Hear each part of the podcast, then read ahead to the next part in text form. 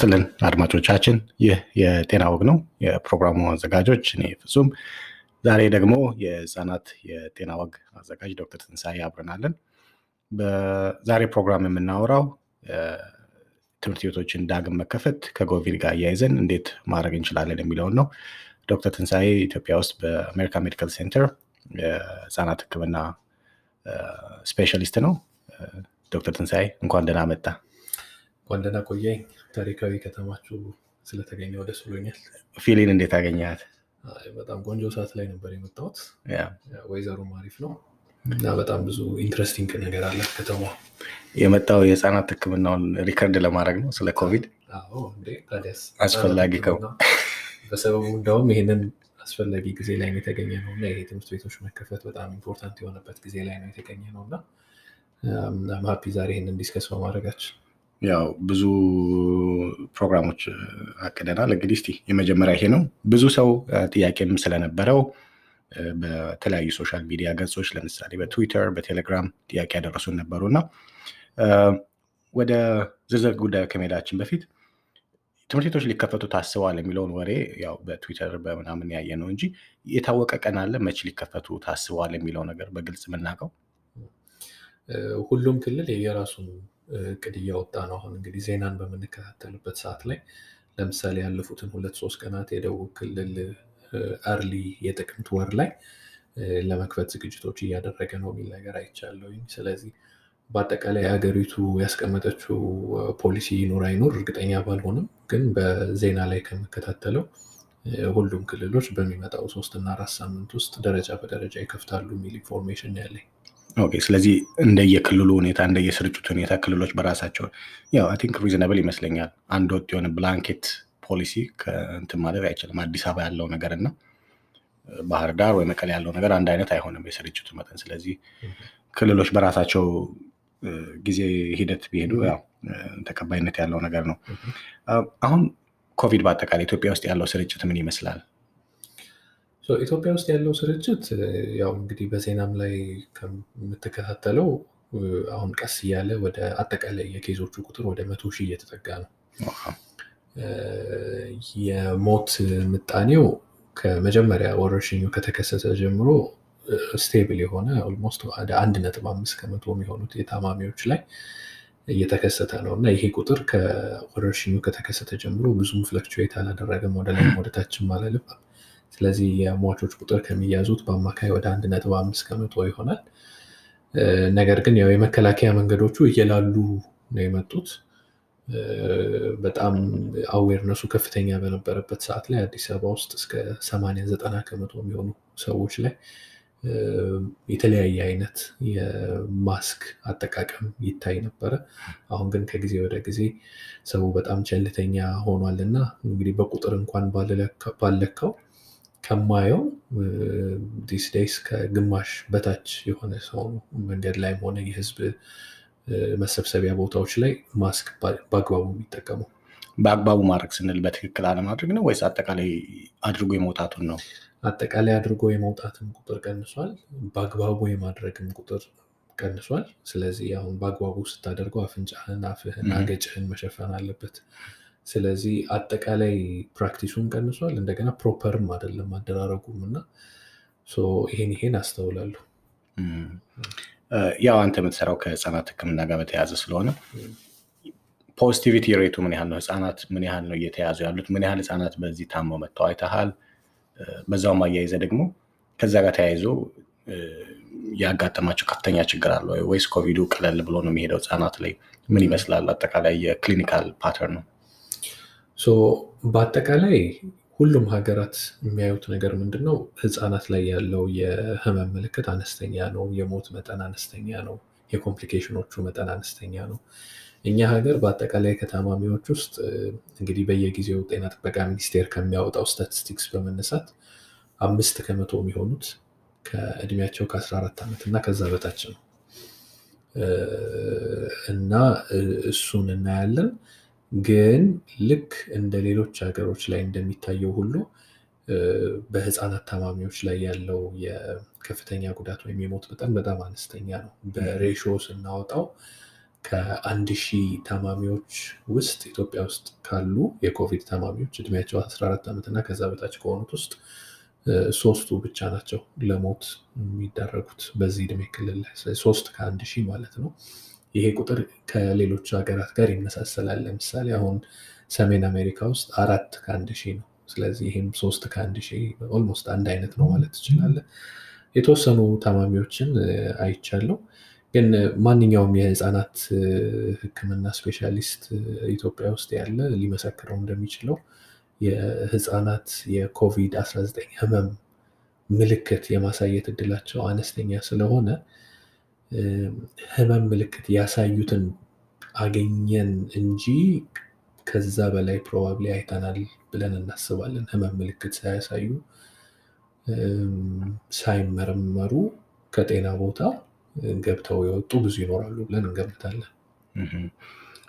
ያው እንግዲህ የዚህ የጤና ወግ ፕሮግራም ዋና ውይይትም ሰፋ ባለ አድርገን የምንወያየው ወደ ትምህርት ቤት ዳግም መመለስን በተመለከተ ነው። አሁን ካነሳኸው የህፃናት ምን ያህል percent ኡ infection ይይዛቸዋል፣ ከዛ ውስጥ ምን ያህሉ ደግሞ ከፍተኛ የሆነ ህመም ያጋጥማቸዋል የሚለው እንዳለ ሆኖ ወላጆች የሚያነሱት ስጋት ምን ያህል እውነትነት አለው? ልጆች ወደ ትምህርት ቤት ይመለሳሉ? በምን በተዘጋጀበት ሁኔታ ነው ዝም ብሎ ተመልሰው የሚሄዱት? እና ይሄ ስጋታቸው እንዴት ታዋለህ አንተ? ስጋቱ በደንብ መሰረት ያለው ስጋት ነው። ምንም ግልጽ ነው። እስካሁን ድረስ ካየናቸው ተላላፊ በሽታዎች በቀላሉ ከአንድ ሰው ወደ አንድ ሰው የመተላለፍ እድሉ ከፍተኛ ነው። ስለዚህ ማንኛውም አይነት የሰው መሰብሰብ በሚኖርበት ሰዓት ላይ ምንም ጥርጣሬ የሌለው ነገር ቁጥሩ ይጨምራል። የኬዞቹ ቁጥሩ ይጨምራል። ግን በተቃራኒው ደግሞ ማየት እንግዲህ በግሌ ያለኝን አስተያየት ነው አሁን እዚህ ጋር የምናገረው። አንድ ህፃን ልጅ ቤተሰባችን ቢኖር እና አንድ አዛውንት ቤተሰባችን ላይ ቢኖር ከመሳሳት የተነሳ ህፃን ልጅ እንዳይያዝ ብለን ሜንታሊ እንፈራለን እንጂ ሳይንሱ support የሚያደርገው ነገር ተቃራኒውን ነው። ህፃን ልጅ በኮቪድ-19 ቢያዝ የሚመጣው complication ከአዛውንቱ ጋር ሲነጻጸር አነስተኛ ነው እና of course ፍራቻው አለ። እንደገና justified ፍራቻ ነው። ግን በተቃራኒው ደግሞ expected የሚሆነው የህመም ደረጃም በጣም አነስተኛ ነው። ከዚህ ጋር የተያያዘ እንደገና የትምህርት መብትም አለ፣ ጥያቄም አለ። በዛኛው side ስታየው ልጆች ተገቢውን ትምህርት በተገቢው እድሜ የማግኘት ህጋዊ ግዴታ አለብን፣ ማስተማር አለብን፣ የመማር መብት አላቸው። ሌሎችም ነገሮች አሁን specifically አሁን በአዲስ አበባ በተለይ በመንግስት ትምህርት ቤቶች ውስጥ ያለውን ነገር ስታይ primary ትምህርት ቤቶች የትምህርት ቦታዎች ብቻ አይደሉም። በተለይ አነስተኛ ገቢ ላላቸው ቤተሰቦች የምገባ ፕሮግራሞች በአብዛኛው ያሉባቸው ትምህርት ቤቶች ናቸው እና ተማሪዎች ወደ እነዚህ ቦታዎች ሲሄዱ ትምህርትም እንደገና የተመጣጠነ ምግብም ነው የሚያገኙት። ስለዚህ ይሄም መታሰብ ያለበት ነገር ነው። አብዛኛው የህብረተሰባችን ክፍል አነስተኛ ገቢ ስላለው ማለት ነው። ሌላው ነገር ደግሞ አሁንም እዚህ ጋር መታየት ያለበት ትምህርት ቤት የማይሄድ ልጅ እና የሚሄድ ልጅ የተለያየ የሆነ mental የ health wellbeing ወይም የአእምሮ ጤና ደህንነት አላቸው እና ያውን ከትምህርት ቤት የቀረ ልጅ የሚሰማው የማጣት ስሜት ይኖራል እና እሱም በሚዛን ላይ መግባት አለበት የሚል ሀሳብ አለኝ። Okay I mean ብዙ ምክንያቶች ናቸው የዘረዘርካቸው። በተለይ particularly ከኛ ሀገር ጋር በተመለከተ የምገባውን ያልከው በጣም የሚያሳስብ ነገር ነው። አዲስ አበባ ውስጥ ብዙ ህፃናት በዛ የተመጣጠነ ምግብ የሚያገኙ እንደነበር አውቃለሁ እና የእሱ መቋረጥ ትንሽ አሳሳቢ ነው የሚሆነው። እዚህ ጋር በተለይ ሁለት ሶስት ጊዜ ደጋግሞ የጠየቁት ስለሆነ እንደዚህ ተደራራቢ ሌሎች ህመም ያሏቸው ልጆች ለምሳሌ የአስም በሽታ ያላቸው ልጆች እንደ background ለምሳሌ ኤች አይቪ እኛ ሀገር ብዙ common ነው። እሱም ያላቸው ልጆች TB ታሞ የነበሩ ሰዎች ብቻ በአጠቃላይ የሳምባ ህመም የነበራቸው ልጆች ተለይተው ቤት ቢቀሩ ይመከራል ወይስ የተለየ የምትለው ነገር አለ? እንደዚህ high risk ለሆኑ ልጆች ወይስ የትኞቹ ናቸው መጀመሪያ high risk group ኦች? ከፍተኛ ከልጆችም ጥንቃቄ ብናደርግ ይገባል የምትለው? እነዚህ አሁን የጠቀስካቸው እንዳለ risk አላቸው። ለምሳሌ አሁን በአግባቡ ያልተቆጣጠሩት የስኳር ህመም ያለው ልጅ፣ በአግባቡ ያልተቆጣጠሩት የኤች አይቪ ህመም ያለው ልጅ የመሳሰለው እንደገና የምግብ እጥረት ያለበት ልጅ ምክንያቱም የምግብ እጥረት ያላቸው ልጆች የበሽታ መከላከል አቅማቸው አነስተኛ ነው እና ግን ምንድን ነው እነዚህ ሁላ መስተካከል የሚችሉ ነገሮች ናቸው። ለምሳሌ እነዚህ underlying risk የምንላቸውን ተጓዳኝ ችግሮች ያሉባቸው ልጆች ተጓዳኝ ህመሞቻቸውን control ካደረግን ልክ ተጓዳኝ ህመም ከሌላቸው ልጆች አንጻር ብዙም የተለየ risk አይኖራቸውም እና እንደውም በዚህ ሰበብ ወስደን የእነሱን የተጓዳኝ ህመም ክትትልና quality ውን የህክምናውን quality በማሻሻል ካላስፈላጊ ከሆነ የትምህርት ቤት መቅረት ልንታደጋቸው እንችላለን። ስለዚህ የተጓዳኝ ህመም መኖር ዘላለማዊ sentence አይደለም። ምንድነው የስኳር ህመሙን ለምሳሌ optimal የሆነ ትክክለኛ የህክምና target ላይ ማምጣት ይቻላል። የምግብ እጥረቱ መስተካከል ይችላል። የኤች አይቪ ህመም መድኃኒት ለምሳሌ የሚወስዱትን ልጆች በተገቢው በአግባቡ መድኃኒታቸውን እየወሰዱ የበሽታ መከላከል አቅማቸው ጥሩ እንዲሆን ማድረግ ይቻላል። ስለዚህ በዚህ ሰበብ በምክንያት ልጆቹን ከትምህርት ቤት ማስቀረት ቋሚ መፍትሄ ነው ብዬ አላስብም። ያ ሌላ ያው እንግዲህ ይሄ የሚወስደን ወደሚቀጥለው ጥያቄ ነው፣ እንዴት ይከፈት ወደሚለው ነው እና ህፃናት በባህሪያቸው እንደዚህ አድርግ ማስክ አድርገዋል፣ ከጓደኛ ጋር ትጫወት፣ አትላፉ ብትላቸው የሚሰሙ አይደሉም። ህፃናት ናቸው እና ያንን እንዴት አድርገን ነው ማስማማት የምንችለው ከኮቪድ ባህሪ አንጻር ወይም ከ pandemic እና ህፃናትን ትምህርት ቤት ከመላክ እንዴት ነው ማቀናጀት የሚቻለው? I think ይሄ የብዙ ወላጅ ጥያቄ ነው። ምናልባት እስቲ practically ራሱ ያለውን ነገር አሁን ለምሳሌ የዓለም ጤና ድርጅት recommend የሚያደርገውን ነገር ከሀገራችን ነባራዊ ሁኔታ ጋር እያስተያየን እናየዋለን። ልጆች ለህብረተሰብ ጤና ምክሮች ወይም ለ public health measures በትክክል የምንላቸውን ምክር እንደ አዋቂ ተግባራዊ ላያደርጉልን ይችላሉ። አንድ ምሳሌ ብሰጥህ ለምሳሌ የዓለም ጤና ድርጅት አሁን ከትምህርት ቤቶች መከፈት በፊት የማስክ አጠቃቀም መመሪያ ያወጣው ነገር አለ ህፃናት ላይ። ስለዚህ አስራ ሁለት ዓመት እና ከዛ በላይ የሆኑ ልጆች እንደ ማንኛውም አዋቂ ማስክ እያደረጉ ወደ ትምህርት ቤት እንደሄዱ ሁሉም ይመክራል። ከስድስት ዓመት አስራ ሁለት ዓመት ነው ያልከው? አስራ ሁለት ዓመት አሁን እንግዲህ ይሄ የመመሪያው የሚመክረውን ነው። ከዛ በኋላ ደግሞ እኛ ጋር እንዴት እናመጣዋለን የሚለውን ደግሞ እናየዋለን። ከስድስት ዓመት እስከ አስራ ሁለት ዓመት ላሉ ልጆች ደግሞ ከፍተኛ ስርጭት ያለባቸው ቦታዎች ላይ ወይም ደግሞ እነዛ ከስድስት እስከ አስራ ሁለት ዓመት ያሉ ልጆች ተጓዳኝ ህመም ካለባቸው እና ደግሞ ማስክ አድርጉ ተብለው ባላቸው የእድገት ደረጃ ማለት ነው ምክሩን ተግባራዊ የሚያደርጉ ልጆች ከሆኑ conditional አድርጎ ማስክ እንዲያደርጉ ብሎ recommend ያደርጋል። ከአምስት ዓመት ከስድስት ዓመት በታች ያሉትን ልጆች ግን even mask አድርጎ ራሱ ቢባሉ ላያደርጉ ይችላሉ ከሚል አታስገድዱ ወይም ይቅር ይላል። ይሄንን ካለን የጤና service ደረጃ አንጻር modify ማድረግ እንችላለን። ከአስራ ሁለት ዓመት በላይ ያሉት ያድርጉ፣ okay ያስማማናል። ከስድስት እስከ አስራ አንድ ዓመት ላሉት ከፍተኛ ስርጭት ላለባቸው ቦታዎች ብቻ ማስክ ያድርጉ የሚለው እንግዲህ አሁን በዚህ ሳምንት የኢትዮጵያ ሕብረተሰብ ጤና ኢንስቲትዩት እንደገለጸው community ውስጥ ያለው የኮቪድ-19 ስርጭት በጣም ከፍተኛ ሆኗል፣ በሰሩት ጥናት መሰረት ማለት ነው። ስለዚህ in fact አብዛኛው የሀገራችን ክፍል ከፍተኛ የሆነ የ community ስርጭት ላይ ያለው ማለት ነው። ስለዚህ እንደዛ ከሆነ ከስድስት ዓመት እስከ አስራ ሁለት ዓመት ያሉትን ሁሉንም ማስክ እንዲያደርጉ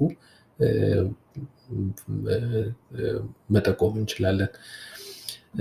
ከአምስት ዓመት ከስድስት ዓመት በታች ደግሞ ያሉት አያድርጉ ከማለት ይልቅ አያድርጉ ከማለት ይልቅ የተሻለ እድገትና የተሻለ ንቃት ያላቸው ልጆች የሚባሉትን ነገር ለምሳሌ በደንብ ተግባራዊ የሚያደርጉትን እንዲያደርጉ መገፋፋት ይቻላል። አሁን ስራዬ ቦታ ላይም ሆነ ሌሎችም ሕክምና ቦታዎች ላይ እንደማየው ህፃናት በጣም ከመልመድ የተነሳ የማስክ ማድረግን even ሕክምና ቦታ ላይ አውልቁ እና ተመርመሩ ራሱ በሚባሉ ሰዓት ላይ ለወራት በተከታታይ የለመዱት practice ስለሆነ hesitate የማድረግ የማንገራገር ነገር እናይባቸዋለን። የአራት ዓመት የአምስት ዓመት ልጆች ማለት ነው። ትክክለኛ መልስ የለውም። ሁሉም ለየ situation ኑ adjust ማድረግ ይችላል።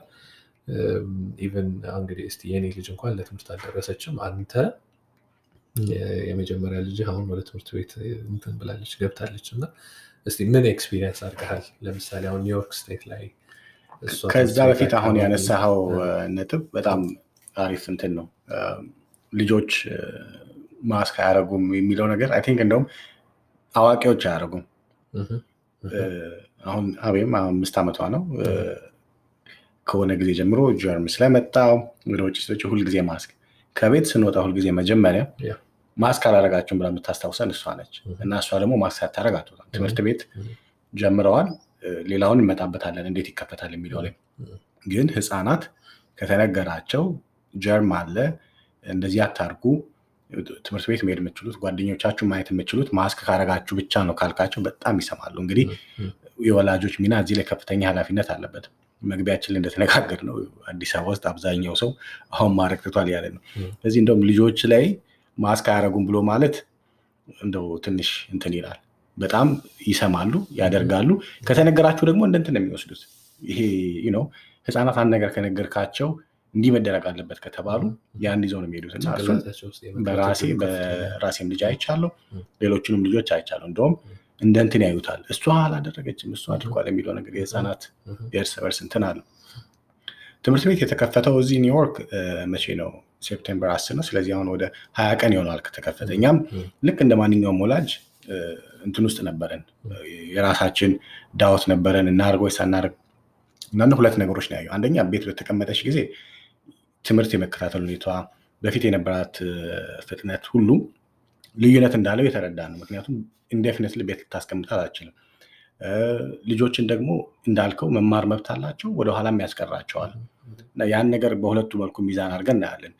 እኛ ያየነው ምንድነው አንደኛ በ state ውስጥ ያለው የ infection rate ከአንድ percent በታች ነው እና እንደ ህግ የሚያስቀምጠው የኒውዮርክ governor ኩሞ ከአንድ percent በታች ከሆነ ትምህርት ቤቶች ይከፈታሉ የሚል ነበረ። ከአንድ percent በታች ሲሆን መከፈት ተጀመረ። ስለዚህ transmission rate ኡ አንደኛ አነስተኛ ነው። ሁለት ትንሽ ተለቅ ያሉ ልጆች ናቸው እንትን ያሉት መመሪያ ይሰማሉ፣ የሚባሉትን ያደርጋሉ። ስለዚህ እያንዳንዱ ልጅ ወደ ትምህርት ቤት ሲመጣ ማስክ አድርጎ ነው። ማስክ የማያደርግ ልጅ አይመጣም። የሚያደርሳቸው ወላጅም የግድ ማድረግ አለበት። ሁላችንም ማስክ አድርገን ነው የምናደርሳቸው። ከዛ በተጨማሪ የክፍል መጠኑን በጣም ቀንሰውታል። በፊት ለምሳሌ kindergarten ሶስት አራት ክፍል የነበረው አሁን 25 percent ወይም 25 percent ኡ ልጅ ብቻ ነው የተቀበሉት እና ያ ማለት space መኖር ይችላል። ያሳዝናል። የሚማሩበት ሁኔታ ስታየው አስተማሪዋ ፊት ለፊት እንደዚህ የሆነ ትልቅ መጋረጃ እንትን ነገር አለ፣ transparent የሆነ የሚያሳይ መከለያ አለ። እሷ እና የፊት መከለያ face shield እሱን አርጋ ነው የምታስተምራቸው። አፏን እንዳያት ይሄ ማስኩ አፍ የሚያሳየውን ነው። በዛ ነው የሚማሩት። እስካሁን ትምህርት ቤቱ ከተከፈተ ጀምሮ በኮቪድ የተያዘ ህፃን ልጅ የለም። ስለዚህ አሰራራቸው ጥሩ ሄደዋል። ጥሩ የሆነ በደንብ ትምህርት ቤቱም ወላጆችም አስተማሪዎችም መመሪያውን እየተከተሉ ስለሆነ ማለት ነው። ጠዋት ስናደርስ በርቀት ነው። አንዱ ያደርሳል፣ ከዛ ይሄዳል፣ አንዱ ያደርሳል፣ ይሄዳል። ስለዚህ ግር ብሎ የመውጣትና ግር ብሎ የመግባት ነገርን አስቀርተውታል። ያ ነገር በአጠቃላይ እንደ እንትን ካየ ነው የተከተሉት ነገር ማስክ ማድረግን አንደኛ፣ ሁለት social distancing ኡን መጠበቁ even ክፍል ውስጥም ቢሆን ማለት ነው እና ለምሳሌ የጋራ ጨዋታ ያሉባቸውን ነገሮች አብረው ምሳ መብላት አይችሉም። ውጭ ጨዋታ እንደዚህ እንትን አይሉም። የሚያጫውቷቸው ስፖርት activity ምናምን አስቀድሞ የታቀደበት ስለሆነ ርቀታቸውን ጠብቀው ነው የሚያደርጉት። ስለዚህ resource ኡ ካለ ከተጠናበት በእቅድ ከተደረገ ማድረግ ይቻላል ባይ ነኝ። እኔ ደግሞ ትምህርታቸውን miss ማያደርጉበት means መዘጋጀት አለበት። እንደዚህም ሆኖ ከቤት ሆነን እናስተምራለን ያሉ ወላጆች አሉ። ስለዚህ ቤት ቁጭ ብለው virtual የሚማሩ በኮምፒውተር የሚማሩ ልጆች አሉ እና እነሱ miss እንዳያደርጉ ያው በተቻለ መጠን ጥረት ያደርጋሉ። individual ውሳኔ ነው። ወደ ቤት አልልክም ያለ ሰው ካለ ወደ ትምህርት ቤት አልልክም ያለ ማክበር አለብን ውሳኔያቸው። ምክንያቱም ለእያንዳንዱ ሰው ቻሌንጁ የተለያየ ነው። የእኛ ውሳኔ በራሳችን መልኩ ነው የምናየው። የሌላውም እንደዚህ። ስለዚህ accommodate ለማድረግ የተዘጋጀ መንገድ መኖር አለበት። ለመላክ ለሚፈልገው ትምህርት ቤት፣ መላክ ለማይፈልጉት ደግሞ ለምሳሌ በቴሌቪዥን ትምህርት ምናምን የሚዘጋጁት ነገር ካለ ያ ሁለቱም መንገድ ቢዘጋጅ ጥሩ ነው ባይ ነኝ። እንግዲህ ከግል አስተያየት የምሰጠው ይሄንን ነው። ይህንን አጋጣሚ ያው እንግዲህ መቼስ አስቸጋሪ ጊዜ ነው የኮቪድ ህመም ያመጣብን። ነገር ግን ወደ በጎ opportunity ልንቀይረው እንችላለን። ለምሳሌ አሁን አብዛኞቹ አሁን አዲስ አበባ ውስጥ ያሉ ትምህርት ቤቶች የውሃ አቅርቦት እና የመጸዳጃ ቤት quality ችግር አለባቸው። ከፍተኛ ገንዘብ ከሚያስከፍሉት የግል ትምህርት ቤቶች ጀምሮ እስከ almost በነፃ ከሚማሩት የመንግስት ትምህርት ቤት setup ኦች ድረስ ማለት ነው። ስለዚህ የህመሙ ሁኔታ አሁን ካስገደደን ነገሮች ውስጥ አንዱ ቶሎ ቶሎ እጃችን እንድንታጠብ፣ ሳኒታይዘር እንድንጠቀም፣ የሽንት ቤት hygiene ጥሩ እንዲሆን አድርጓል እና ስለዚህ ይህንን opportunity ተጠቅሞ የትምህርት ቤቶቹን የ basic service upgrade ማድረግ ይቻላል። ይሄ የኮቪድን ለመከላከል ብቻ አይደለም። አሁን ባለፉት ሶስት እና አራት ወራት witness ካደረግነው ነገር ተራ ጉንፋን ራሱ በጣም ቀንሷል። በአዋቂዎችም በህፃናትም እንደገና የሆድ ህመሞች ብትል ብዙ ተላላፊ ህመሞች ቁጥራቸው በጣም ቀንሷል። ለኮቪድ እያለ በምናደርገው ጥንቃቄ ምክንያት ማለት ነው። ስለዚህ ምናልባት ይሄ ለበጎ ሊሆን ይችላል፣ ብዙ ጸባዮቻችንን ለማስተካከል ማለት ነው። ሌላው ነገር የትምህርት ቤት ሳይዞችን የክፍል ሳይዞችን መመጠን እንግዲህ መንግስትም አንዱ ያስበበት አንድ ስትራቴጂ ነው እንግዲህ ከምሰማው። ስለዚህ ልጆቹ በተቻለ አቅም በፈቀደ የወንበር አቀማመጣቸው ራቅ ራቅ ማለት አለበት። maximum ክፍል ውስጥ ሊቀመጡ የሚችሉ ልጆችን መመጠን ይኖርብናል። እንደውም ትንሽ እንደውም ትንሽ ገፋ ራሱ ብናደርገው በረንዳ ላይ ራሱ ማስተማር የሚችሉ ትምህርት ቤቶች ካሉ እንድንፈቅድ ያስገድደናል። of course የአየር ሁኔታ፣ የክፍሎች ሁኔታ ይሄን ይሄን ሁላ ይወስናል። ግን አሁን የምንነጋገራቸው solution ኦች እንዳለ ግዴታ ለአእምሯችን አዲስ ራሱ ቢሆኑ ማለት at least consider ማድረግ ማሰብ የሚጠይቀን ጊዜ ላይ ነው ያለ። ምክንያቱም ጊዜው የተለየ ስለሆነ ማለት ነው። ሌሎች ነገሮች ለምሳሌ አሁን ትምህርት ቤቶች ሊያደርጓቸው የሚችሉት አሁን ጠዋት ጠዋት እና ማታ ማታ ግር ብሎ ወደ ትምህርት ቤት መግባት እና ግር ብሎ የመውጣት ነገር ያው ይታያል። ሁላችንም እንግዲህ ልጅ ሳለን ትዝ ከሚሉ ነገሮች ውስጥ አንዱ ይሄ ነው። ቀድሞ መድረስ፣ ቀድሞ መውጣት፣ ግርግር እና አሁን እንደዚህ አይነት ነገሮችን ለመከላከል የበሮችን ቁጥር መጨመር ይቻላል። ስለዚህ ይሄ የሚገቡበትን እና የሚወጡበትን access መጨመር ይቻላል። so that በአንድ በር በአንዲት ትንሽ ሽንቁር በር ውስጥ ሁሉም ግር ብለው እንዳይወጡና እንዳይገቡ እሱን እሱን ስለዚህ በሰበቡ የትምህርት quality ውን ማሻሻል ይቻላል በዚህ ጊዜ ማለት ነው። ይሄን ይሄን አስባለሁ። አስቸጋሪ ነበር። like ይሄ unprecedented የሆነ ነገር እኛ ሀገር ያለው ዘርፈ ብዙ ችግር ነው። ለምሳሌ አሁን ግር ብለው እንዳይሄዱ ትላለህ። ትራንስፖርት ችግር አለ እና ታክሲ ጋር ቆመው መጠበቅ እንደዚህ አይነት ነገሮች አሉ እና ማይታለፉ challenge ኦች አሉ ይመስለኛል እና እንደው ካሉት ችግሮች አንጻር በጣም ተደራራቢ ሌሎች ለምሳሌ mortality ያቸው ወይም ከፍተኛ የሆኑ ሌሎች በሽታዎች መዓት አሉ እኛ ሀገር እና ምናልባት ህዝቡ ላይ የማየው አንዳንዱ ያው አንዳንዱ ሰው ላይ የማየው መዘናጋት mortality ው አንድ ነጥብ አምስት percent ብቻ መሆኑ ያ ነገር ሰውን ያዘናጋው ይመስልሃል? ያዩት ነገር አሁን ሰው ወደኋላ ላይ መጀመሪያ ሲጀምር March አካባቢ የነበረው መጋቢት አካባቢ የነበረው ስጋት እና አሁን ሰው ላይ የምታየው መንፈስ አንድ አይነት አይደለም። ያኔ በጣም እንትን ያለ ነገር ነበር እና ከምን የመጣ ይመስልሃል? ይሄ እኔ ልገልጸው ያልቻልኩት ድፍረት ነው። አሁን ሰው ላይ እያየሁኝ ያለሁት ምናልባት የጤና ባለሙያውም ትንሽ fatigue አጋጥሞት ሊሆን ይችላል፣ የማስተማር fatigue። ምክንያቱም almost ተከታታይ ወር አሁን በሚዲያ በሆስፒታሎች በጣም ብዙ አይነት ትምህርቶች ሲሰጡ ቆይተዋል እና እንደ ማንኛውም ሰው ሐኪሙም ነርሱም ይሰለቻል። በተለይ ደግሞ ሰሚ በሚያጣበት ጊዜ ይሰለቻል እንትኖቹም ትንሽ የደከም ማለት አሁን ሚዲያም ላይ የምታያቸው የማስተማሪያ ፕሮግራሞችም frequency ያቸው ትንሽ ደከም ማለት ነገር ታያለህ። ግን ምንም ጥያቄ የሌለው ወላጆችም የራሳቸውን የበሽታ መከላከል ስትራቴጂ ከፍ ማድረግ አለባቸው። ለልጆችም የሚሰጡትን attention ከፍ ማድረግ አለባቸው። I think ሰው የእውቀት ማነስ አይመስለኝም። ምክንያቱም በተከታታይ ቀናት information ኑ ጭንቅላታችን ውስጥ እየተደበደበ ከመጋቢት ጀምሮ ቆይተናል እና የእውቀት ማነስ አይመስለኝም። እንዲሁ የመልመድ acclimatized የመሆን ችላ የማለት ጉዳይ ነው የሚመስለኝ። ከዚህ ጋር በተያያዘ አንድ ትዊተር ላይ አንድ ጠያቂያችን ያነሱት ነገር ነበር። ማለት እንዴት ይከፈቱ፣ እንዴት ነው stepwise መክፈት የሚቻለው የሚለውን ነገር እንግዲህ አሁን ከሌሎች ሀገራት መማር አለብን። ቀድመው ከከፈቱ ሀገራት መማር አለብን እና best practice ካየናቸው የተለያዩ ሀገራት ላይ ካየናቸው ነገሮች ውስጥ አንዱ በቅደም ተከተል ከትንንሽ እድሜ ክልል እስከ high school ድረስ ደረጃ በደረጃ መክፈት ለምሳሌ አሁን ሰሜን አውሮፓ ውስጥ በጣም ተግባራዊ ሲደረግ የነበረ ነው። ያ ማለት ምን ማለት ነው? ቅድሚያ እድሜያቸው አምስት ዓመት እና ከዛ በታች የሆኑ ልጆች ምክንያቱም በዚህ እድሜ ላይ የትምህርት በተገቢው ሰዓት የመጀመር በጣም critical ነው። early life education በጣም critical ነው። ከዛ ጋር ደግሞ በተያያዘ የሞት ምጣኔው በማንኛውም እድሜ ክልል ካለው ይልቅ ከአምስት ዓመት እና ከዛ በታች የሆኑ ልጆች ላይ በጣም በጣም በጣም አነስተኛ ነው። ስለዚህ እድሜ ከፍ እያለ እየጨመረ ሲሄድ ነው የበሽታው complication risk እና የሞት risk የሚጨምረው። ስለዚህ ያንን ግንዛቤ ውስጥ ካስገባን ስንከፍተው ትምህርት ቤቱን ስንከፍተው ከኮሌጅ አይደለም የምንጀምረው ወይም ከአስራ ሁለተኛ ክፍል አይደለም የምንጀምረው።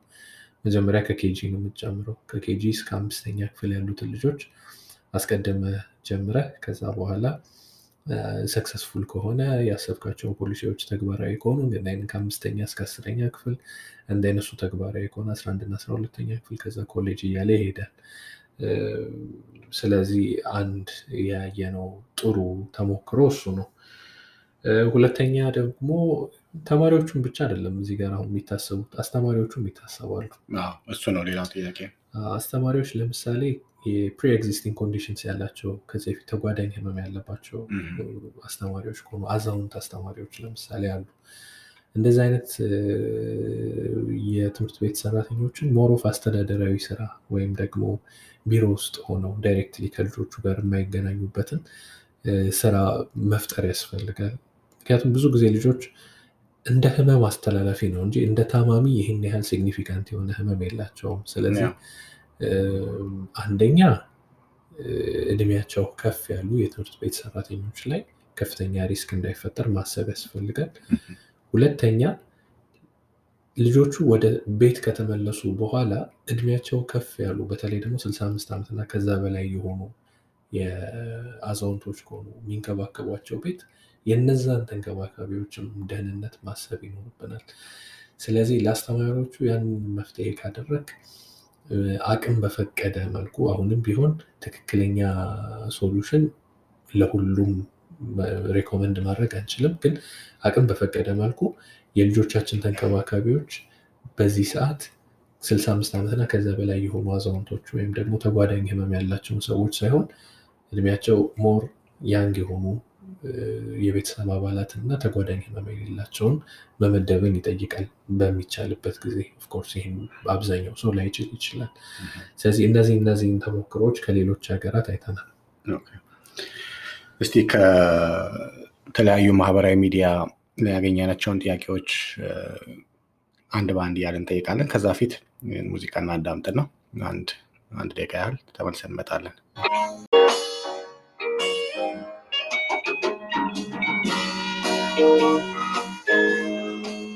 ጊዜው ካፊያ ነበር። ትንሽ ጨለም ብሎ አባቴ ሲጠራኝ እያለ ቶሎ ምንም ሕፃን በሆን ሚስጥሩ ባይገባኝ አባቴን ባውጥቶ አልቅሰው መከረኝ። እንዲህ ሲል መከረኝ።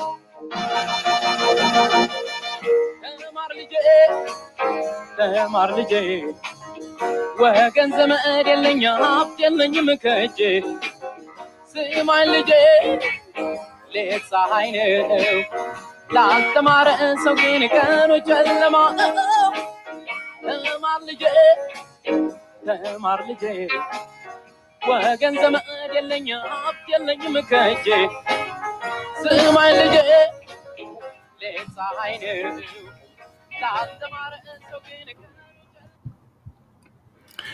ይሄ ዘፈን እንግዲህ ብዙ የኢትዮጵያ ልጆችን ያስተማረ እኛም ስንሰማ ያደግነው ሙዚቃ ነው። ከተለያዩ ማህበራዊ ሚዲያዎች ላይ ያገኘናቸው ጥያቄዎች አሉ እና መጀመሪያው ከትዊተር ላይ ያገኘኋቸውን ጥያቄዎች ነው እና የመጀመሪያ ፕሮግራማችን ተከታታይ ሰናይት የጠየቀችን ጥያቄ አለ በትምህርት ቤት ዳግም ከተጀመረ በኋላ በየጊዜው እንደዚህ routine testing ማድረግ ወይም እንትን testing በየጊዜው ማድረግ recommend ይደረጋል? ያለው ልምድ ምንድን ነው? ይሄ በጣም important ጥያቄ ነው። አሁን እያወራን ያለ ነው እንግዲህ አሁን እንዴት ይከፈቱ የሚለውን discussion ቢሆንም ይሄ discussion dynamic ነው። ለምሳሌ አንዴ ፖሊሲውን አውጥተህ ከዛ በኋላ ተመልሰህ የማትጎበኘው አይነት ነገር አይደለም። በየወሩ በየሁለት ወሩ የበሽታውን ስርጭት እያየህ ከዛ በኋላ ወይ ጠበቅ ታደርጋለህ ወይ ላላ ታደርጋለህ። ይሄንን አእምሯችን ዝግጁ መሆን አለበት። በድንገት ከፍ ብሎ ሁሉም ነገር ሙሉ ለሙሉ ትምህርት ቤቶች ሊዘጉ ይችላሉ በአንድ ጥግ። በሌላው ጥግ ደግሞ የበሽታው ስርጭት በጣም እየተዳከመ ሄዶ ወደ ለመድነው የትምህርት አሰጣጥ ልንመለስ እንችላለን። ስለዚህ ሁለቱንም ጥጎች ማሰብ ያስፈልጋል። ያንን ደግሞ እርምጃ ጋይድ የሚያደርገው በየተወሰነ ወቅቱ አሁን ለምሳሌ በወር አንዴ ለምሳሌ ሊሆን ይችላል mass testing ወይም ሁሉንም ልጆች በየትምህርት ቤቱ ውስጥ እየሄዱ መመርመር እና ከዛ በኋላ ስርጭቱ ያለበትን ሁኔታ አይቶ ቀጣይ ምን አይነት መንገዶችን እንከተል የሚለውን መወሰን ያስችላል ማለት ነው። ይሄ በጣም important የሚሆንበት ደግሞ በተለይ ምልክት የማሳየት እድላቸው ልጆች አነስተኛም ስለሆነ ነው። ምልክት የሚያሳይ population ውስጥ የአንድን ህመም ስርጭት ማየት የበለጠ ቀላል ነው ምልክት ሳያሳይ ከሚቆይ አንድ የህብረተሰብ ክፍል ማለት ነው። ስለዚህ ያነሳችው ጥያቄ በጣም valid የሆነ ጥያቄ ነው። እንደዛ መሆን አለበት። እዚህ ጋር ራሴም ሁልጊዜ የማስበው ነገር ነው። ለምሳሌ ክፍል ውስጥ አንድ ልጅ case አለበት ተባለ። ያ ክፍል ለሁለት ሳምንት ይዘጋል። ማን ነው የሚመጣው? ማን ነው የሚቀረው? አስተማሪውስ ምን ይሆናል? እና አንድ አስተማሪ ነው ወይስ ሙሉ ክፍሉን የሚያስተምረው? እዛ ክፍል ውስጥ ያስተማረው አስተማሪ ይቀራል። ሰባት አስተማሪዎች ገብተው ነው የሚያስተምሩት። ሰባት የተለያየ ክፍል ነው የሚያስተምሩት እና እነሱስ እንዴት ይሆናሉ ነው ወይስ ህፃናት ላይ ያለው risk አነስተኛ ስለሆነ indefinitely test ሳናደርግ መቀጠል ነው። ምልክት ያለው ልጅ ካለ ሄዶ ማሳከም እና መመርመር፣ ግን ሌሎቹን እንደው ዝም ብሎ መቀጠል አይነት ነገር በሁለቱ እንደው ዝም ብዬ ራሴ ውስጥ የማስበው ነገር ነው። ምክንያቱም ሁለቱንም ማድረግ የሚቻል አስቸጋሪ ይመስለኛል። አንድ ልጅ መጣ then class ይቋረጣል next መቀጠል ወደዛ ወደ ምክንያቱም case positivity rate ኡ ኢትዮጵያ ውስጥ እስከ 11 percent ነው ብለናል። ሌላም ከፍ ያለም number ሊሆን ይችላል። ክፍል ውስጥ ባያገኙት community transmission ኑ በጣም ከፍተኛ በሆነበት ቦታ ውስጥ what are we doing ምን እያደረግን ነው? really አዎ፣ አሁን ምንድን ነው የ community ስርጭቱ ቁጥር obviously አሁን እንደውም አንዱ ተከታታያችን ሲል የነበረው ምንድነው 11 percent በየቀኑ test ከሚደረጉት ውስጥ positive በሆነበት ይሄ ነገር ልክ ነው ወይ ብሎ የጠየቀ አንድ follower አለን።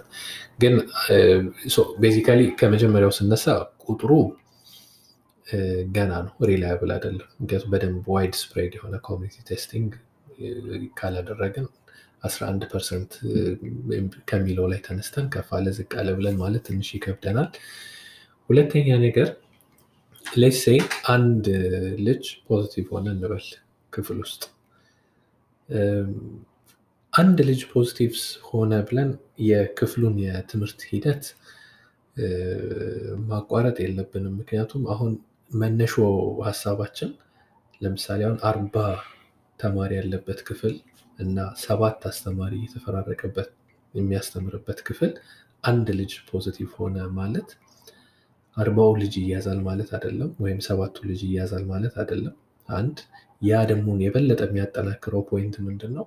ራሱ ክፍሉን ራሱ ትምህርት ስታስጀምር ማስክ ግዴታ አድርገህ ከሆነ ያስጀመርከው አንድ ልጅ ራሱ ቢያዝ አይደለም ለክፍሉ ሙሉ ሁለት desk እና ሶስት desk ወደ ጎን እና ወደፊት ወደኋላ ላሉት ልጆች ራሱ የማስተላለፍ እድሉን በጣም ትቀንሳለህ። ያንን ነገር ተግባራዊ ካደረግ ማለት ነው። አስተማሪው ማስክ የሚያደርግ ከሆነ ተማሪዎቹ ማስክ የሚያደርጉ ከሆነ በዛ ላይ ደግሞ የልጆች አስተላላፊነት ከአዋቂዎች አነስተኛ ነው ብለናል።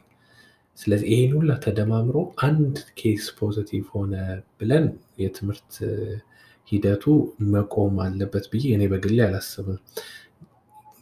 ያንን ብዬ ግን ምንድነው በጣም ግልጽ የሆኑ የ public health እንትኖችን መለኪያዎችን ማስቀመጥ ያስፈልጋል። ትምህርት ከመጀመሩ በፊት ለምሳሌ መቼ ነው አንድ ሙሉ class የሚቆመው? ማለትም ከ class ኡ ከአጠቃላይ ተማሪዎች ውስጥ ስንት percent ኡ ቢያዙ ነው class የሚቆመው የሚለውን ነገር clear የሆነ ቁጥር ማስቀመጥ ያስፈልጋል። ሁሉም ትምህርት ቤቶች ተግባራዊ የሚያደርጉት ማለት ነው። አንድ ልጅ ቢያዝ ምን ያህሉን test እናደርጋለን? ሁሉንም test አይደረግም። አዛላቂም አይደለም እንደዛ ማድረጉ እና ስለዚህ እስከምን ድረስ ወደ ጎን ወደፊት ወደኋላ ከሚቀመጡት እንደገና ከአስተማሪዎች ውስጥ በጣም ከፍተኛ ተጋላጭነት ያለው እድሜው ከፍ ያለ ወይም ተጓዳኝ ህመም ያለው አለ ወይ የሚሉትን ነገሮች clear የሆኑ criteria ዎች ማስቀመጥ ያስፈልጋል። የምናወራቸው ነገሮች ቀላል እንትን የላቸውም፣ መልስ የላቸውም። በጣም አከራካሪ ሊሆኑ ይችላሉ። ግን ያው ተቀብለህ እንትን የምትለው ነው፣ አብረኸው የምትኖረው ነገር ነው። ያው እኔ እስካሁን እንግዲህ ቅድም እንዳልኩ የራሴንም ልጅ አምስት ዓመቷ ነው ወደ ትምህርት ቤት እንልካለን እና routine screening በየጊዜው ምልክት ሳይኖር ምርመራ ማድረግ ተገቢ አይመስለኝም። ምክንያቱም ሲገኝስ ምንድን ነው የምታደርገው የሚለው ራሱ ትክክለኛ መልስ የለውም እና ምልክት የታመሙ ልጆችን ብቻ እንደዚህ screen እያደረጉ መሄድ መቀጠል እና ከነዛ ውስጥ ደግሞ የተገኘ ካለ contact ኣቸውን trace እያደረጉ መሄድ ተገቢ ይመስለኛል እና ቅድም ሌላ ያነሳችው ጥያቄ እንግዲህ ልጆች ምን ያህል የተባሉትን ነገር ይተገብራሉ ወይስ ያደርጋሉ የሚለው እንግዲህ ከልጅ ልጅ የሚለያይ ነገር ይመስለኛል። I don't know። አይ ቅድም እንዳነሳው እንደውም ከአዋቂ የተሻለ ተግባራዊነት ሊያሳዩ ይችላሉ። testing ኡ by the way አሁን ቅድም ወደ አነሳኸው አንዴ ልመልስህና ለምሳሌ አሁን ይሄ በወር አንዴ ለምሳሌ test ይደረጉ ብለህ ካልክ ምልክት ያሳይም ያላሳየም ልጅ test ይደረግ ስትል ለልጆቹ ብቻ አይደለም actually ተመልሰው እነዛ ልጆች ለሚገቡበት ቤታቸውም ላሉት ሰዎችም ነው significance ኡ እና በተለይ በተለይ አሁን ደግሞ የኮቪድ PCR test kit ኦችን ማምረቻ ፋብሪካ በሀገራችን ተመርቋል። አቅማችን በጣም ገንብቷል። አሁን በፊት ከነበረው በድጎማ ከምንቀበለው የኮቪድ test መመርመሪያ kit በተጨማሪ እዛው ሀገራችን ውስጥ ደግሞ የሚመረትበት center ተከፍቷል እና እነዚህ ነገሮች ደግሞ በሚሆኑበት ሰዓት አቅምህ ባደገ ቁጥር የ testing ስርጭትህ ወይም የ test የምታደርጋቸው ሰዎች ቁጥርን በዛው ልክ ከፍ ማለት አለበት። ብዙ test ባደረግ ቁጥር ስርጭቱን understand ታደርጋለህ፣ በተሻለ ልትቆጣጠረው ትችላለህ። ስለዚህ ይሄን ይሄን አስባለሁ። እንግዲህ ሌላው ቅድም አሁን የራስህን experience አሁን በምንወያይበት ሰዓት እንደገለጽከው የወላጆች ልጆችን ትምህርት ቤት በሚያደርሱ ሰዓት ላይ የራሳቸውን ጤንነት በማየት ወደ ትምህርት ቤት መሄድ አለመሄዳቸውን መወሰን አለባቸው። ለምሳሌ የታመሙ ወላጆች ግልጽ ነው ወደ ትምህርት ቤት ልጆቻቸውን ይዘው አያደርሱም። high risk የሆኑ ወላጆች ለሌላ የቤተሰብ አባል ልጃቸውን ሰጥተው ያኛው የቤተሰብ አባል እንዲያደርስላቸው ማድረግ ይኖርባቸዋል። እነዚህ እነዚህ ነገሮች ልጆቹንም ጭምር ራሱ ለምሳሌ ቤት ስንሄድ there ባል በር ላይ የተቀመጠ ወረቀት አለ እና checklist ነው። ጠዋት ወደ ትምህርት ቤት ከሚሄዷ በፊት እነዛን ነገሮች በሙሉ checklistኡ ላይ ሁሉም yes yes ካልሆነ ወደ ትምህርት ቤት አትሄድም። ጥያቄዎቹ ምንድን ናቸው? ራስ ምታት አለሽ ወይ? ትኩሳት አለሽ ወይ? የጉሮሮ መከርከር ስሜት፣ የሳል ስሜት፣ እነዚህ አይነት ነገሮች አለ። ከነዚህ ውስጥ አንዱ አዎ የሚል ከሆነ ልጆች ወደ ትምህርት ቤት አይሄዱም፣ እዛው ነው የምታስቀራቸው እና ወላጆችም ኃላፊነት ወስደው ያን ነገር ማድረግ አለባቸው። ለምሳሌ ከስራ ጫና ጋር ተያይዞ የሚጠብቅ ሰው ከሌለ በማለት ምልክትም እያላቸው ልጆችን ወደ ትምህርት ቤት መውሰድ ተገቢ አይሆንም። ስለዚህ due diligence ወይም ኃላፊነታችንን ማህበራዊ ኃላፊነታችንን መወጣት አለብን። ልጆች ያው ቤት ሲቀመጡ ጫና ይፈጥራል በራሱ ግን ያን ነገር እንትን በማለት ሳይሆን ልጆቻችንም ደህና የሚሆኑት እያንዳንዳችን ኃላፊነታችንን ስንወጣ ስለሆነ ከቤት ከመውጣታቸው በፊት እነዚህ እነዚህ ነገሮች ምልክቶች check አድርገን አይ የለም ሁሉም ነገር ደህና ነው የሚል መልስ ካለ ልጆችን ይዘን መሄድ እንችላለን። ያለበለዚያ checklist ኡ ማድረግ መጠቀም ጥሩ ነው እላለሁ። ልክ ነህ። ሌሎች አሁን ያላነሳናቸው ነጥቦች አሉ። ለምሳሌ ለምሳሌ እንግዲህ አሁን አድማጮቹ የሚጠይቁት እኛም እየመለስን ያለው ከተማ ውስጥ ካለው የትምህርት ማስተማር ሂደት ጋር ነው። አሁን አብዛኛው ሰው ገጠር ውስጥ ያሉት ልጆች እንዴት ይሆናሉ የሚል ነገር ሊያነሳ ይችላል። በጣም አስቸጋሪ ነው።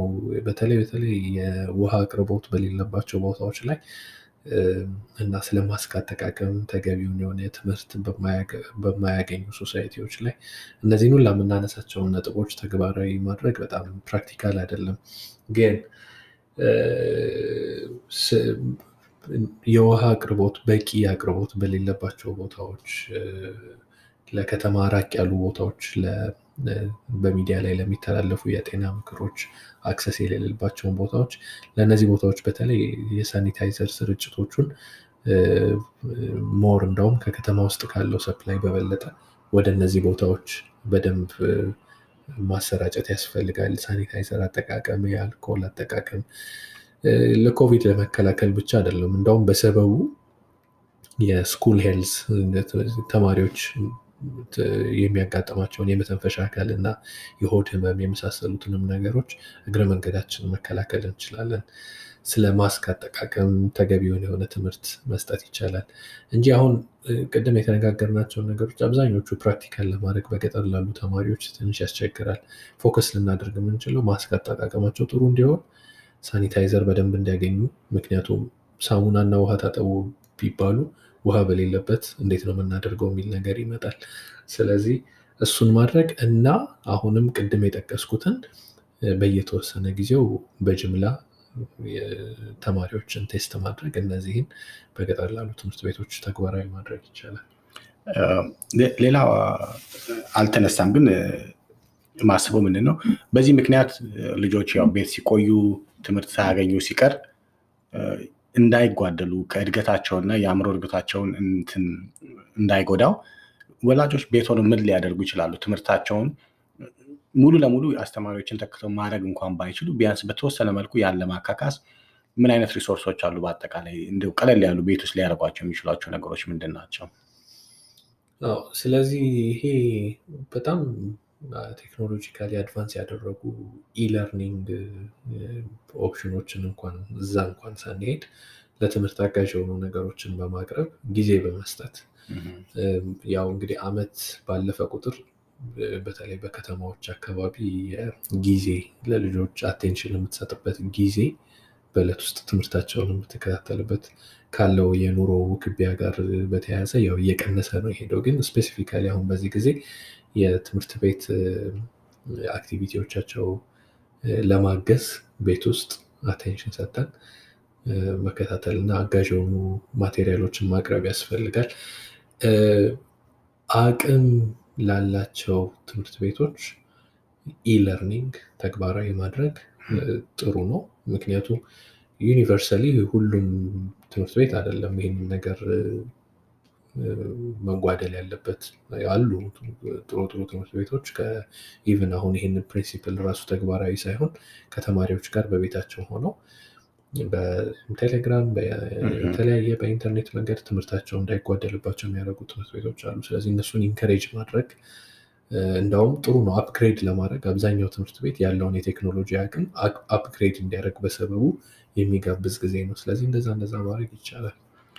በዚህ አጋጣሚ እንደውም በዚህም ሀገር የተከሰተውን በዓለም ላይ የታየው ነገር ምንድን ነው? የኮሮና ቫይረስ ካመጣቸው አንደኛ ችግሮች በዓለም ላይ ያለውን inequality እንዲባባስ ነው ያደረገው። ብር እና አቅም ያላቸው ሰዎች ራሳቸውን ማቅለል ሲችሉ ቤት ቁጭ ብለው ስራም ባይሰሩ economic እንትናቸው maintain አድርገዋል። አሁን ደግሞ ደህና ገቢ ያላቸው ወላጆች ያላቸው ልጆች የተለያዩ የትምህርት ፍላጎቶችን እንደዚህ በዚህ መልኩ ያገኛሉ። ይሄ pandemic በሚያልቅበት ጊዜ ያለው inequality በጣም ሰፍቶ የማይሆን የማህበራዊ ክፍተት ይፈጥራል። እኛ ሀገር ምናልባት መንግስት በፊት ለምሳሌ በፕላዝማ ቲቪ ምናምን ያስተምሩ ነበረ። አሁን ለምሳሌ እንዲህ መንግስትም ማህበረሰቡም እንደው ተደራጅቶ ልጆች ቤት ውስጥ ሆነው ይህን መማር እንዲችሉ ለምሳሌ ከአንደኛ እስከ ሶስተኛ ክፍል ያሉ ልጆች በአንድ ላይ መሰራት የሚችል የሆነ አስተማሪዎች የሚያዘጋጁት ትምህርት ቤት ቁጭ ብለው በሰዓት ያሉ ወላጆች ልጆቻቸውን በስነስርዓት እያስቀምጡ በሉ ይሄ ትምህርት ሰዓት ነው ብለው ማሳየት ይችላሉ።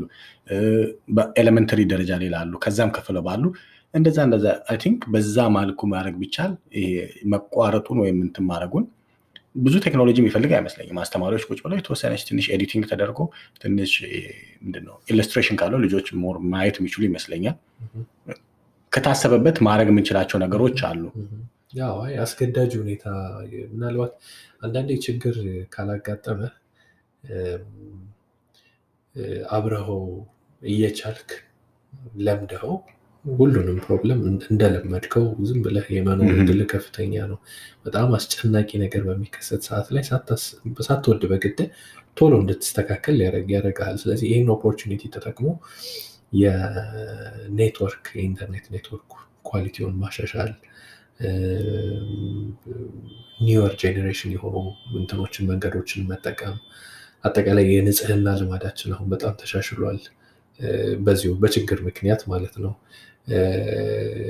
ስለዚህ ብዙ አይነት የትምህርት option ኦችን አዳዲስ የትምህርት መከታተያ መንገዶችን መፈለግ quality ው እንዳይጓደል ጥረት ማድረግ ስለዚህ as a society ትንሽ upgrade እንድናደርግ አስገድዶናል ብዬ እላለሁ pandemic። ስለዚህ ምናልባት ለበጎ ሊሆን ይችላል። መጨረሻ ላይ በሽታው ስርጭቱ ከጠፋ በኋላ ትቶልን የሚሄደው የ society የእድገት ደረጃ እና የእውቀት ደረጃ የተሻለ ሊሆን ይችላል። ያ እንግዲህ ብዙ ነጥቦችን ነው አንስተን የተነጋገርነው። ይሄ በአንድ ጊዜ የሚያልቅ conversation አይደለም እና በውይይት መልክም በጽሁፍ መልኩም እንግዲህ ተከታታይ update ኦችን በጤና ወግ website ላይ በተለያዩ ማህበራዊ ገጾቻችን ላይ ተከታታይ መረጃዎችን እናወጣለን። የምንጨምረው ነገር ምን አለ እዚህ ላይ ወላጆች እንዲያውቁት ወይም ደግሞ ምናልባት ሆነ መልእክት ማስተላለፍ የምንፈልገው ነገር አለ ፕሮግራሙን ከመጨረሳችን በፊት? ስለዚህ ሁሉም ባለድርሻ አካል assignment ኡን በደንብ ከልብ ብሎ እንዲያስተውለው ነው። ለምሳሌ የጤና ሚኒስቴር እና የህብረተሰብ ጤና ኢንስቲትዩት ቋሚ ህግ እንዳልሆነ በመረዳት በየወሩ ወይ በየሁለት ወሩ እንደየሁኔታው እንደ ስርጭቱ የሚለዋወጥ ፖሊሲ ለማዘጋጀት ዝግጁ መሆን አለባቸው። ወላጆች አጋዥ ነገሮችን ለማድረግ የትምህርት quality ው እንደነበረ ለመቀጠል እንዲያስችል የራሳችንን ጥረት ማድረግ ይኖርብናል። ትምህርት ቤቶች opportunity ውን በመጠቀም የሚሰጡትን service ለማሳደግ እንደ አጋጣሚ ተጠቅመውበት በሁሉም ረገድ ያለውን በንጽህናም በትምህርት አሰጣጥም ያለውን ነገር ለማሻሻል እንደ አንድ opportunity ሊጠቀሙት ይችላሉ። እሺ እንግዲህ ሰፋ ያለ ውይይት አድርገናል። ፕሮግራማችንን ሙዚቃ ጋብዘን ነው የምንለያየው። እንደ ሁልጊዜም በተቻላችሁ መጠን በአካባቢያችሁ ማድረግ የምትችሉትን አድርጉ። የእያንዳንዱ ሰው ሰው ጥረት ነው ማህበረሰቡን መለወጥ የሚችለው የማህበረሰቡን ለውጥ ነው ሀገርን መለወጥ የሚችለው እና ይሄን የገባንበትን አስቸጋሪ የግሎባል የዓለም አቀፍ ፓንደሚክ ወይም ወረርሽኝ አንድ ላይ ማሸነፍ የምንችለው ሁላችንም ስንተባበር ነው። በሌላ ፕሮግራም ተመልሰን እስክንገናኝ በዚህ ሙዚቃ እንለያያለን። ሰላሙ ነው።